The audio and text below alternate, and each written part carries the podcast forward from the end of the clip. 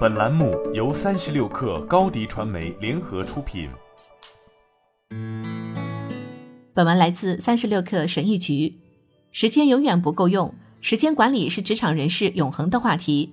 学习合理利用时间，可以让生活事半功倍。今天分享五种类型的休息机会，你可以刻意安排进你的生活，让你全天保持专注，动力满满，精力充沛。一、上午休息。如果你可能的话，我建议你把一天支出给自己，可以是伸展运动、阅读、写作、冥想、锻炼、吃，或者仅仅是手捧一杯咖啡，从窗子里眺望一下远方。一天慢慢的开始，你给自己一个为这一天做心理准备的机会，意识到你自己的需求，明白在工作之外还有一个世界。等你真正开始工作的一天之后，再去检查那些工作邮件或其他的工作短信，而不是一醒来就开始工作。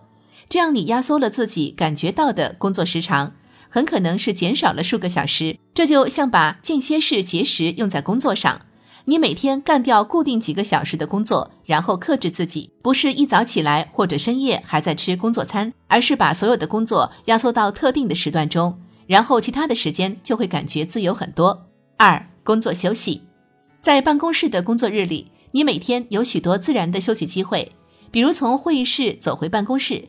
跟一个逗留你办公室前的同事聊一会儿，或者是参加办公室的社交活动。如果你在家办公，或者在办公室里有很多的行动限制，那么你的一天就会感觉很漫长。让自己保持清醒和专注，你需要找到新的休息方式。这可以是用番茄工作法，设定一个二十五分钟的专注工作闹钟，然后给自己五分钟的休息时间。三午休，在午餐的时候让心灵放松一下。能够给你的一天带来一种空间感，这是一个重置的时机，一个获得新视角的机会。在此期间，你可以跟家里人聊聊天，读一本书，出去散个步，甚至是眺望远方，简单的思考。中心思想是，在这段时间中，你的大脑可以有一个机会去放松、充电，甚至如果需要处理事情。我发现这是一个仔细思考问题的理想时机。我可以思考困扰我的事情，或者我遇到的挑战。有意识的给我自己的时间进行这些心理活动，一天之中，我大脑的后台程序少了很多。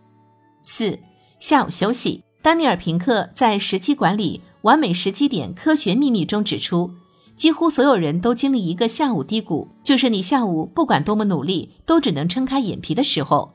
你可能是在每天下午某个时段经历这个，或者可能因你什么时候吃中饭而有所变化，但不可避免的是。到了某个点，你几乎无法做任何事情。不要挣扎，给你的身体它所需要的休息。平克建议我们喝一杯午睡 cappuccino，喝一杯咖啡，然后小睡二十五分钟左右。咖啡因大概二十五分钟左右生效。等你起床，你就没什么精神困乏了，因为午睡很短，咖啡的魔力也开始了。如果你不能午睡，那至少喝一杯咖啡，出去散个步，跟同事聊个天，或者看一下你的小孩儿。我发现给自己午休，比起之前强迫自己在困乏状态下工作，当天下午的工作效率会提高很多。五晚间休息，理想情况是你在晚饭之前结束掉一天的工作，晚上不需要再工作。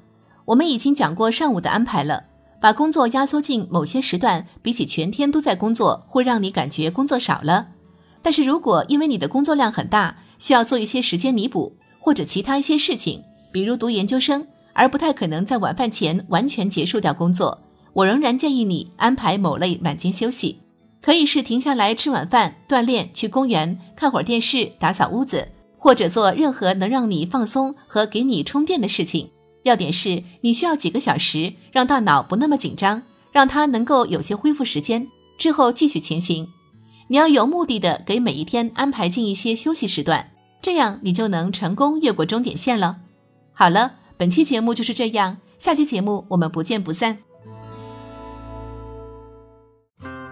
欢迎添加克小七微信，qi 三六 kr，加入三十六氪粉丝群。高迪传媒祝大家新年快乐！广告宣传片拍摄制作，请关注微信公众号高迪传媒。